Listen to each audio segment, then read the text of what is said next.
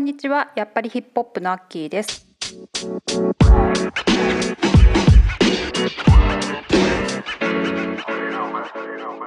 今回も音楽ライターの渡辺志保さんをゲストにお迎えしてやっぱりヒップホップブックグラブと題してアフリカンアメリカンの歴史や差別を知り考えるためのおすすめの本を紹介しながらいろいろディープに語っていきます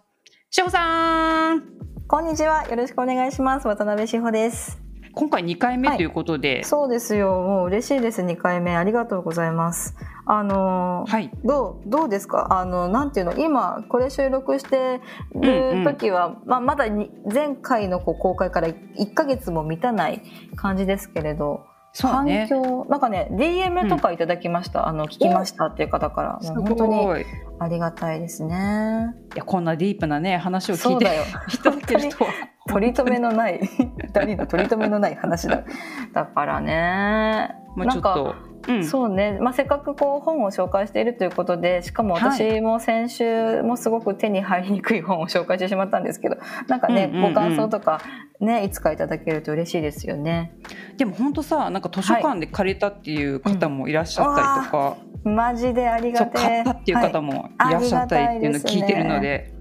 いやいやいいやいや我々のこの地味に頑張ろう。地味に 地味に頑張っていきます。はい、地味に頑張ろう。はい、で今回も、えっ、と二人一冊ずつあの本を紹介していくんですけれども、はい。今回まずはちょっと私の本から紹介していきたいと思います。お願いします。はい、とこちらが、えっと、辰巳出版から今年の6月にリリースされましたイブラム X ケンディさんの「アンチ・レイシストであるためには」という本です。でこの本はですねアメリカ社会にこの蔓延しているレイシズムの構造や本質を、まあ、著者の体験を織り交ぜながら解き明かしている本ということで、まあ、我々がこのレイシズムや差別についての知識とか考え方をなんかアップデートできる本です。おーなるほど。しかも、ねはい。さすごい最近の本なんですよねめちゃくちゃアップデートっていそううね。そうそうそう、うん。最近です。でなんか去年も、まあ、ブラック・ライブズ・マターとかいろいろあり、まあ、そこではさなんかいろんな差別がなんか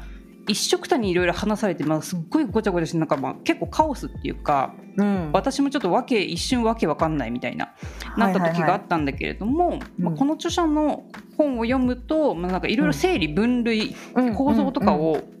分かりやすく解説していってくれてるので、すごくいろんな気づきがある素晴らしい本だだというふうに思いました。ないるほどなんかやっぱ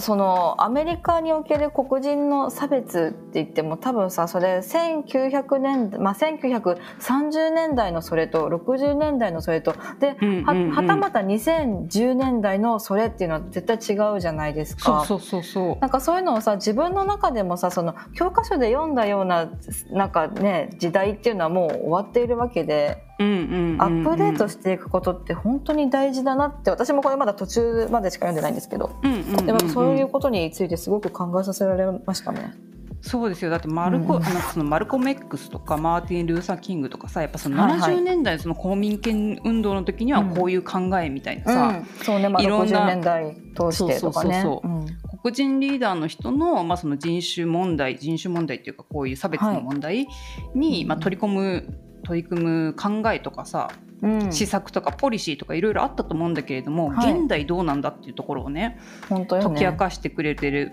ので、うん結構ちょっといろんな人に読んでもらいたいなって思うんだけれども、はい、ヒップホップ的な視点で話すとさ、この著者の人がさ、はい、あの歴史学者で、えっと、今ボストン大学の反人種差別主義研究センターの所長も務めてる人なんですよ、この人。はいはい。であの我々と同じ世代で私うちらの多分1個上とかすごい。なのよ。いいい一個目でこんなにご高名な？そ そうか。えってことはなんか一気になんか勝手に親近感っていうかさ、そうなんか見てきたもちろん育ってきたバックグラウンドは違えど見てきた時代っていうのが一緒なんだね。しかもねそういうことはなんかニューヨークのクイーンズ出身、ああ。だからさ なんか読み進めてくると、なんかあの、うんうん。モブディープとかさ なんかまさに。ジェイダケースとかさ、まなんか出てきたりとか。マジか。そうなんかエアフォースワンを履くときはなんか靴下を2枚重ねで履くみたいな裏技とか、おー。そのクイーンズのジャマイカアベニューだっけ、うん。うんうんうん。あそこの通りがどんだけやばかったかなんかそのストリートのね ファッションのななんるかすごい。とこだったみたたいな話とかもあって、な結構うんへえみたいな。はい、いでまあいろんなねその差別の構造がまあ解き明かされてるわけなんですけれども、うんうん。私がやっぱ一番なんていうのかな興味深かった言葉が、うん。えー、とレイシズムの源は無知や憎しみではなく、権力と私利私欲である。資本そうそうそう、で資本主義とレイシズムは双子で、うん。資本主義が本質的にレイシズム的でレイシズムは本質的に資本主義っていうね、あーなるほど。これちょっと言ってることは分かんないかもしれないんだけれども、まあ、とりあえずこの人種的不はい公平を生み出して、まあ、常態化しているのはレイシズムポリシーと思想だと。でそのポリシーっていうのは国や自治体の政策法律規則、はい。手順プロセスとか、人々を管理して統治するためのもの、うん。うん。でうん。それを作っているのは、まあ、特権的な権力を持つ人たちであると。はい。はい。なるほど。いうところでやっぱ身近な例で身近な例っていうか、なんかこれつながるなと思ったのがアメリカの監獄ビジネス。ああはい。そう。でうんうん。これさ、なんかいろいろその記事を読んでみるとやっぱ90 1994年から2001年にかけて、もう全米各地で刑務所がめっちゃ増えたのよ。うんうん。で、まあ、その時にさ、まあ、そのクリントン大統領の時期か。はい。でその時に警察予算を急増させて、まあ、その取り締まりを強化、ではい。その時にできたのがその三振法っていうさなんかあの、はい。あスリーストライクそうそうそうそう。法とも言われるやつですね。はい。そうですそうです。うんうん。だから重罪でその3回有罪判決を受けたら、はい。懲役25年からうんうん。終身刑になるっていう。うん。でこの重罪の範囲もすごくてやっぱそんなに。はい。飲酒運転とかさ。うんうんなんか大麻使用とかなんかその、はい超軽犯罪みたいなところでも含まれちゃって、まあ、受刑者がどんどん増加と。で、まあ、その刑務所運営をさこうやっていろいろ実態を探っていくと、やっぱその巨大なお金が動いてて、ねすごいとすごいことだよね。そのやっぱアメリカっぽいなってちょっと思っちゃいますね。そうそうそう、うんうん。まあ、そこには企業とか政治家とか、うん。まあ、司法関係者とかいろんな人が利益を得ているっていうこの刑務所ビジネスね。はい。で、まあ、受刑者たちはもう賃金は格安だし健康保険やそういうのないと。うんでそこに服役しているのが、まあ、圧倒的に多いのは黒人の人たちなわけですよ。うん、そうですよね。そうでまあ、こういうところもさなんかこういうところは結構なんていうの権力となんか私利私欲とさ、本当だね。なんか無知や憎しみじゃないんだなっていう本当だね。無知や憎しみと思ってたけどね、むしろ。そうなんですよ。そうだよね。でも本当言われてみればって感じがするんだけど、やっぱ私の知り合いのあの、まあニューヨークにしニューヨーク出身の黒人の男性がいるんだけど、彼もやっぱり、はいはいはいその私がちょっと人種差別について、まあ本当に無知みたいななんかすごいなんていうのお気楽みたいな発言をちょっと前したことがあって、でそれに対して、うんうんうんまあまあまあお気楽っていうかまあそんな肌の色なんか関係なくみんな平等じゃん人間なんだからみたいなすごい綺麗事みたいなことを私が言ったらいやいや違うみたいな、もっと肌の色にコンシャスになれお前はみたいに言われてでやっぱなぜならそのやっぱ肌の色とあ人種差別っていうのはその肌の色にそのやっぱ人種的階層が伴って初めて差別になると。でそれはやっぱりあのイコールなんか人種というもものは社会が作り出すものなんだみたいな話をされて、その時は「えみたいな。でも人種って言ってもやっぱりそのバイオロジカルな生物学的な人種が私は優先されると思っていたから。なんかちょっとピンとこないなとか思ってたけどやっぱ今の一連のアッキーの話を聞くとやっぱそれってみんななんかね共通している考えなんだなっていうことが分かりますね。ね、なんかそこら辺もアップデートだよね、まあ、これうんは本当だやっぱ、うん。アメリカの話がやっぱベースになってるからあれだけれども、うんうんうんあでそのさっきのさこのこのうん。刑務所ビジネスもさ、結構ショックだったのが、任天堂とかもこれ関わってんのよ。おーそうなんだ。そう。で、まあ、任天堂だけじゃなくてねやっぱウはい。ォルマートとかマクドナルドとかさ、うんうんうんうん。もう大はい。手企業ね、ええスタバとかもそうだし。う、んうん。なんかそういうところもさ巻き込んでのこの資本主義とこの、うん。なんつうのレイシズムみたいな、そうそうそうそう。っていうところだったりですとかね、あとやっぱその日本のこの日本に住んで、まあ、生きてて、はい。日本人としてって言って、でやっぱそのなんていうの、うん。分かりやすいっていうか入りやすいっていうところが、まあ、いろんなそのレイシズムについてこの本では語られてるんだけれども、はい。文化レイシズムうん。あとね民族レイシズムうん行動レイシズム。おーはい。あとジェンダーレイシズムっていうのもまた章でいろい。ろ分かれてて、うんうん。でここら辺のところはその日本の問題を考える上でもすっごい参考になるっていうかはい。なんていうのかな文化の基準とかその知性の基準とか、その何かをに基準を作るっていうこと、はいはいはいヒエラルキーを作ることでうん。人は基準を作るときに必ず自分をヒエラルキーの頂点に置くとかさ、おーかか書かれてるわけですよ。なるほどね。なるほどね。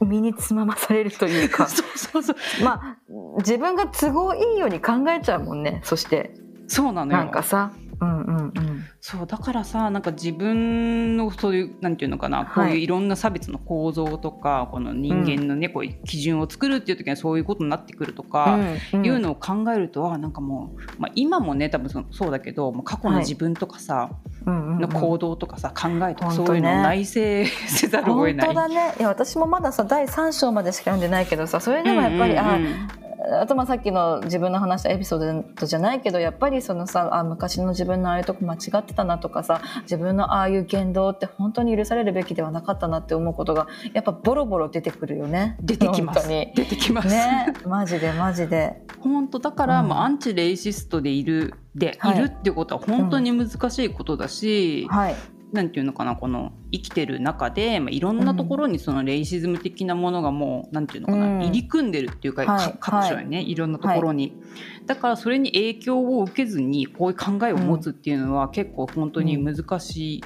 ことだなっていうふうに、なんか本にも書いてあったけどさやっぱそのうん。ポリシーを自分の中でしっかりと持っておかねばさ成り立たないことだよねいやそういうのって。結構む本当にこの本の通りにアンチレイシストに、うんうん。な多分私なれないなって思っちゃうくらい多分、うん。難しいところだなっていうふうに。本当そうだと思うしやっぱそうんうんうん。の努力し続けねばならないなっていうことをそう。なんか考えさせられるよね。そう。うん。あとそのまあアンチレイシズム的な、まあ、考えを持ってるつもり、あと正しいことをしてるつもりでもやっぱ結果的にそのレイシズムをサポートしちゃってたりとか、はい。はい。まあみんな多分そうだと思うんだけど自分も含めてね、その人種差別に反対するっていう立場をとっても、うんレイシスト的な考えをうん。もう内面にもうんう持っ持っちゃっててた。りとか、うんうん。はいはいはい。っていうところをたくさんの気づきを与えてくれる。あー本当だね。本ですなんかやっぱ最初こう多分さ私もパラパラってあのなんていうのページに最後まで目を通してやっぱ目につくのがそのさうんうん。自分レイシストの反対はレイシストじゃないことではなくてレイシストの反対はアンチレイシストであるっていうことがやっぱ大前提なわけじゃないですか。はいで、まあ、これ本当にこの本の核になっているところだとは思うんですけどやっぱそのうんうんうん。中立はありえないっていうのをさ、ねえ。すごくやっぱバッサリと論じていてやっぱそこにすごく目から鱗っていうか、ね気づかされるというか揺さぶられるよねなんかね。本当ですよ、まあ、先日ね、うんうん。あの、うん。楽曲でねなんかその中立っていうワードが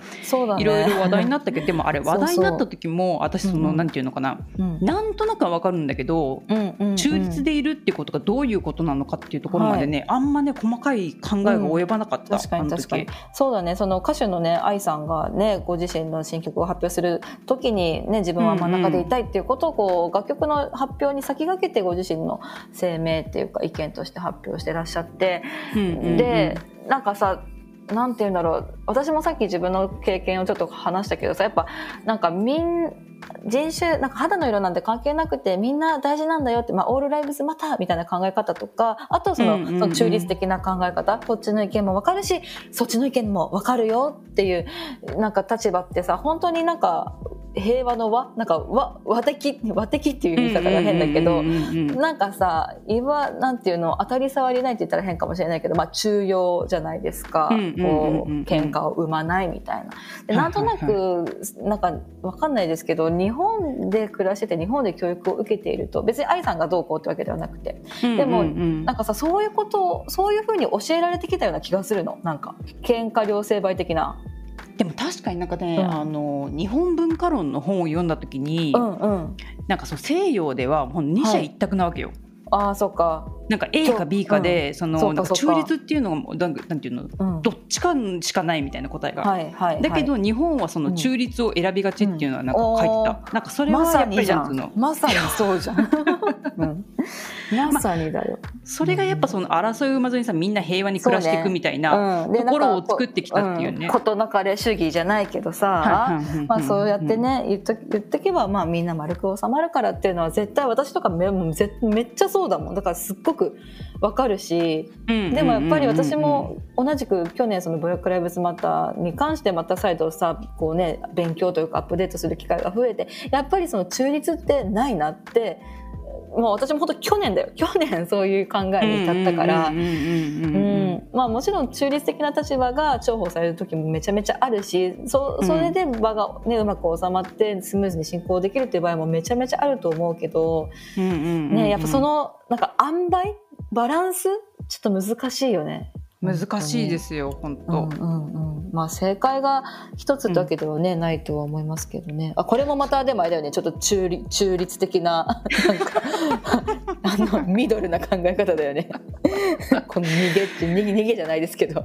いやいやいやでも多分もうこれ考えてやっぱなんか自分なりのあれをうん見つけていくのがなんか大事なのかなっていうまあ、ふうにそうだよ思うよね。ポリね。シーだよね、うん。ポリシー。本当本当。まあとりあえず日本にいてもこういろいろ考えるきっかけっていうか考える。本当そうですよね与えてくれる本なのでちょっと皆さん本当なんか読んでみたらいいんじゃないですかね。うんうんうん、いやでも本当本当読んでみたらいいと思う。であとさ章立てがすごい細かいそのさっきアキキも言ってたけどさ、うんうんうんうんまあ、全部でこれ第18章まであるのか。でさ別にさ興味ある章から読んでもさ問題なさそうな感じのうんうんうんうん全然全然。構成じゃない？であと私さ私こういう本読む時最最後のさ後書きとか解説とかそういうところからまず読んじゃうタイプなんですけど。役者の方小島治先生の後書きがあって、うんうんうんですごい助かると思ったんですけど、あの本文に出てきた文献のうちその日本語訳のあるものは次の通りであるかっていうことでリストにしてくださってるのね。これこれ、うん。いやなんか便利よね。うん。これ超いいこれいいよね。そう。で 例えば本当ジェームス・ボールドウィン次はヒダとかリチャード・ライトアメリカの息子とかあとはうんうんうん。ね、あのアリソーカーのパープルあのカラーパープルとか。あ、うんうんうん。まあ、もちろんそういった、ね、有名なやつもありつつ全然私もあのあ全然知らないよこの本っていうのもいくつかあったからちょっと。うんうんうんうんそうこれを読み終えたらこの小島先生が書いてくださったこのリストをもとにですね自分の次の、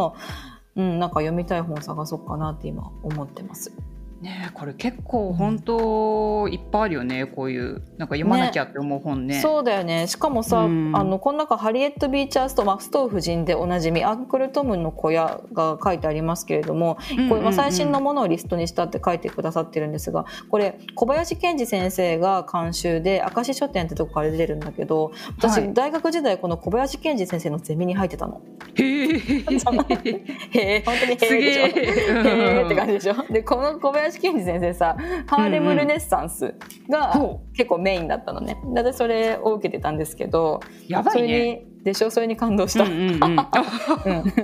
もう本当にすげーへーで終わらせてください。はい。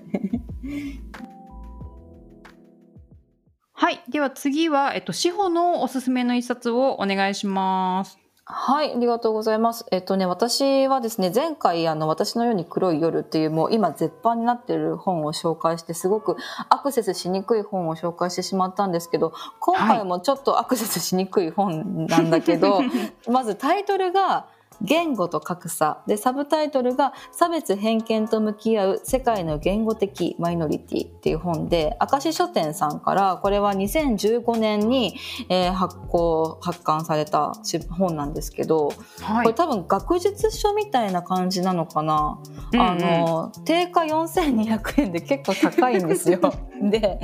で私はなぜこれを買ったかというとちょっと前に神保町パトロールしてて、はい、でそれで、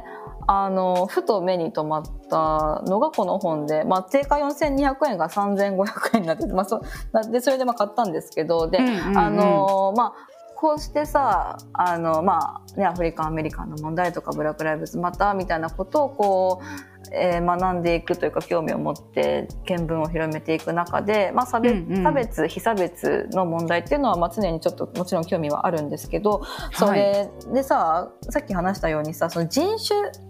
とかさ、まあ、肌の色とかエス,、エスニシティをあのこうベースにしてそこからの差別とか格差貧困問題みたいなものをなんか今までねいろんなものを読んだり見たりはしてきた気がするけれども、言語っていう観点から、はい、そのそうマイノリティの苦しみであるとか格差、差別について考えたことがなかったなと思って。そうね、ないね。そ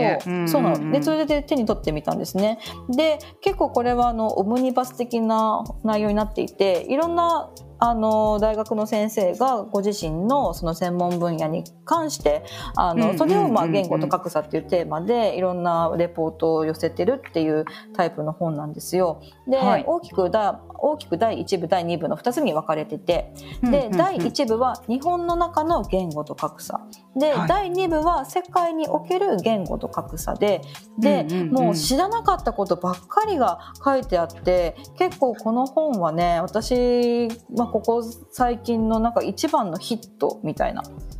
個人的ヒット。本当なんか私も本当ちょこっとちょこっとなんていうのかいつまいで読んだんだけど、うん、ありがとうございます。はい。このさやっぱその琉球沖縄とかやっぱ、うんう。ん、そうそうアイヌのね、ね、方たちの話とかね。そう。なんか全然、もう恥ずかしいけど本当全然知らなかったなっていうところばっかり、はい、私もなんとなくさ知ってるなんとなくぼんやりとは知ってはいるけれどもさ、うんうん、彼らが言葉っていう観点からどんな苦しみをね味わってきて今どんな状況にあるかだってアイヌの言葉がもう絶滅しかかってるとか私これを読んで初めて知ったの。ねそう。で昔のなんかさテープレコーダーの音声とかをあの一生懸命解析して、うんうん、アイヌの言葉を守ろうとしている先生がいらっしゃるとか書いてあって。すごいよねこれもね。そう思ったしであと、まあ、日本の中のの格差っていうことでいうと、まあ、ちょっと興味深かったのが日系ブラジル、うんうん、日系ブラジル人の方たちを、まあね、あの取り囲む環境。で、まあ、特にやっぱ教育の問題だよね、そのブラジルから移民としてやってきたはいいけれども学校で、まあ、日本語の教育にはついていけないっていうのとそのじゃあかといって地元に、えー、ブラジルで使われているポルトガル語で満足な教育がふなんかこうみっちりねあの日本の小学校中学校と変わらないぐらいの教育ができる期間っていうのがやっぱり少ない。でイコールまあその教育の機会が奪われてしまっているってことが語られていたりあと、見出しでへーって思ったんだけど外国人高齢者への言語サービス、はいこんな問題、うん、考えたことなかったよ今まで。恥ずかしいけどこれさまだ読んでないんだけど、うん、どんなどんな感じなのかな、いやもう本当このままですよ。その日本に住んでいる外国人の方でで、まあ、日本語が不自由であると。でそういった方たちがやっぱそのデイサービス介護サービスを受けづらい環境にあるとかあとはその、なんていうの高齢者になっても働きたいっていうもちろんたくさんいらっしゃるじゃない、でそういったところにやっぱそのハローワークとか言ってもやっぱりなんかねこの日本語が不自由だしその窓口の方も英語が喋られる単語なわけではないからで、まあ、あとその大枠の部分司会語で喋るなんか説明することができないから結局それで機会を損失してるとかそういう話。でも結構その第1部第2部通して結構語られてることはねほぼほぼやっぱ同じなんですよね。その教育の機会が奪われてしまっているっていうことが結構、まあ、どの章においても結局はそのあの話になっていて、うん、なんかそれについては本当に考えてしまうよね。例えばインドとかタイとかの事例もあるんだけど、うん、まあ、そういったところってやっぱりその自分たちの地元の言語よりもとにかく英語が優勢あのまあ、将来お金を稼ぐ、まあ、いい仕事に就くなら英語ができなきゃダメだと。で当たり前だけど、自分たちが地元家族同士で話している言語っていうのはまた地元の言葉があるわけで英語っていうのは、あの一歩二歩もう時には10歩以上踏み出して学んでこう自分から獲得しに行かねばならない第二言語なわけですよね。でだからそういう時にさそのめっちゃお金あって裕福なこう、ね、進学塾とか通える家の子ともう本当タイの農村に住んでてもう小学校もさ例えばもう5年生以上になったらもうそそこから先はもう家の手伝いしなきゃいけないから小学校も満足に行けませんみたいな子だではやっぱりねその教育に教育を取り巻く環境も違うわけでそこでやっぱ大きな格差が生まれてしまうじゃないですか。だからそれが本当にいいことなのかって書かれていたりそのなんていうのさっきあのアッキーが前半で話してたこととすごく通じるなって思ったんだけどその社会、あ資本主義とかあとはその植民地主義っていうんですかね、はい、なんかそういったものが果たして正しいのか我々に幸せを与えてくれるのかっていうのをすごいこのね本を一冊読んでめちゃめちゃ感じたことですね。その西欧的な、英語が優勢な考え方であるとかそういった社会の仕組みが果たしてねそうそれが一番こうさ今もう社会のさせってか世界のもうてっぺんにいるわけじゃない、うんうんうんうん、そうでなんか、えーと、へえとか思ったんだけどニュージーランドのマウリ族、はい、マウリの人たちがいてでそこの人たちって、まあ、地元の自分の民族の言葉はマウイ語マウちょっと待ってちゃんと見るわ。マウリマウイどっちだったかな？ちょっと。マオリマオリだ。マオリ。マオリ族の人たちが、はいはい、あの民族の間で使うのはマオリ語なんだけどでもやっぱりさそれはもうなんていうのマイノリティの言語だからみんな英語を獲得して、うん、まあ、社会に出ていくわけど出ていくわけなんだけど、はいはいはい、マオリの人たちの間では例えばその自然が一番大事って教えられるんだって。でだから雨が降るとか雪が降るとか風が吹くとかも科学的な根拠とか理論よりもやっぱりなんかその、風の神様が泣いてるねとか、なんか雨の神様がこうしてるねみたいな理由で雨が降るっていうふうに習うんだって。でそれがマオリ的な考え方らしいんだ。で、そうそうところにおけるなんか感受性の豊かさとかそういうマオ,、マオリ的な知性っていうものがやっぱりアメリカ式ヨーロッパ式の教育が入ってくるとそれってね、西欧的な考え方とか西欧的なテストでは測れないことになってしまうからそれって果たしてどう、ね、いいのか みたいな。うん。なんかそういうことがやっぱねそのやっぱどの章においてもやっぱそういうことが語られていて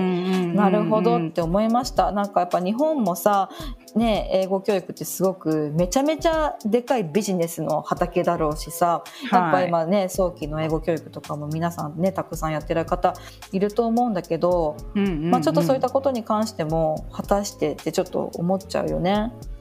ね、なんかさこのアンチレイシストのさ、うん、本にも、はい、なんだっけ、うんうん、あの全国学力テストか、はい学力テストの話が出てくるんだけど、そこでもさ、本当やっぱりその学力テストでいい点数を取るには、はい、やっぱその塾みたいなさ、うん、なんか進学校みたいなところに行って、はい、お金を出していって、そこで、なんていうのその高得点を取るテクニックを学べる,、でそういったやつは高得点を取ってると、でなんかその知性を測るもんじゃない、はい、なんかお金があればなんていうのかねそういう、高得点が取れるみたいなさ、うんまあね、アクセスできるんだもんね。そうそうそうそう、うんうん、っていうところも触れられててこれはいろんなところにも出てくるんですね、うん、まあ、共通してるんだねねやっぱこういうのね。本当だよね。そう。でここでさちょっと今本番を収録する前にアッキーともちょっと話したけどさ同じようなことがその日本のその琉球語の章でも語られていてなんかその琉球琉球語の教育を受けた子どもたちはだからその、まあ、全国の学力テストではまあ、再開レベルではあるけれどっていうことが書いてあってさ、ねなんかこういうこともちょっと突き詰めていくとなかなか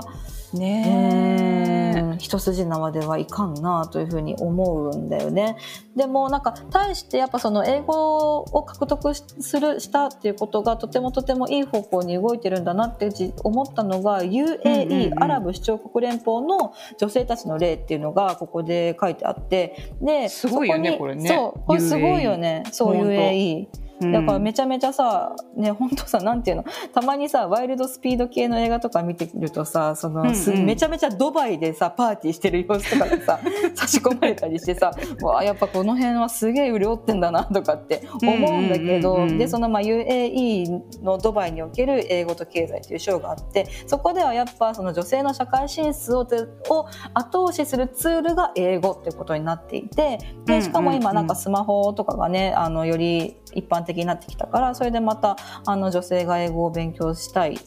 せねばならないっていうような、えーことになってるらしくって。で、まあ、それにと並行して社会進出がね、えーどんどん進んでいるっていう話が書いてあったんですよ。でここでも結構そのドバイの女子大生の日常みたいなこともちょっと触れられていて、これも本当恥ずかしながらだけどさ私、はい。まああんまりね普段ドバイの女子大生について思いを巡らせる人っていいないかとは思うけど、でもあなんていうのやっぱね皆さんヒジャブとかかぶってやっぱさすごい戒律とかも厳しいわけじゃないですか、宗教の問題なんかもあってさ。でもやっぱりねあのお黒いねあの装束衣の下はすごくみんな派手な服着てるとか結構なんかみんな、ね手しか出せないから手にすごい変なのなんていうのタトゥーを入れてるとかななんかそういうことが。ハイヒール履いてるみたいなのあったよね。ね、そうそうそうあったよね。ねでだからへえとかって思ってさで、うんうんうん。かつその在学中に今パッて見たページだけど在学中に妊娠出産する学生もいてそこで大学でその出産の休暇をね認めたりとか妊娠中の学生の登下校や授業の出欠などに特別に配慮した規則を設けているっていうことがこれすごい2011年、よね2011年だよ。約わ10もうー10年前だよ。すげえと10か思って。年前かそう今はもっと進んでるんだと思うのねのね。そうとかって見るとやっぱ今さやっぱアフガニスタンの女性って本当にこれからどうなっちゃうのかなってそのタリバンのさ政権ねそうとかって考えてなんかそういうこととかもいろいろちょっと考えをね巡らせる本でした。なんかいろんなところに通じてくよね、はなんかね今の世界を見る上で。そうそうそう、うんうん。うんだからさそのやっぱ言語って本当にその民族のねアイデンティティでもあるしでやっぱ日本にで暮らしてるとそのまあ大体日本語が喋れればさ不自由はしないわけじゃないですか。うんうんうんうんうん。本当だよね。なんていうのそのうん。なんか私がやっぱ嫌だなって思ったのはその、うん日本ってその英語教育とかすごいさ盛んに頑張ろうとする割にはさその、まあ、その入管の問題だったりとか外国人の技能実習生の方への問題だったりとかなんかそういう問題でこの本で語られてるそのブラジル系の方への問題とかさ、なんかそういうところが全然アップデートされてないなって思ってて。確かにそうなんかそれこそなんかテストでいい点取るためだけに英語をね教えているのではないかっていうのもすっごい感じましたね。ということで今回もこの2恐縮で冊を。はい。はい、あのご紹介してきましたが、ちょっと締めということでですね、みっちりみっちり紹介しましたね。みっちりもちょっとディープだったね今回はねなんかどこまでディープになるのかちょっと、あれですけどそうだね。でもあの私としてもここのアッキーとのこの場所が唯一さ自分が読んだ本について語る場所っていう感じなんでちょっといやいやいちょっとやいやいやあのお願いしますっていうね気持ちです。いやいやいや本当にでもこういうちょっとね、なんかどんだけの方がちょっとポッドキャストを聞いてくれてるのかわからないですけどはい。まあ少しなんか関心を持っていただけたらちょっと本読んでいただくとね。そうだね。結構アップデートできるんじゃないかなっていうふうに思いますので、うんうんうんはい、はい。今後ともよろしくお願いいたします。よろしくお願いします。ということで今回のゲストは、えー、渡辺志保さんでした。ありがとうございました。三回目もあるよ。やったー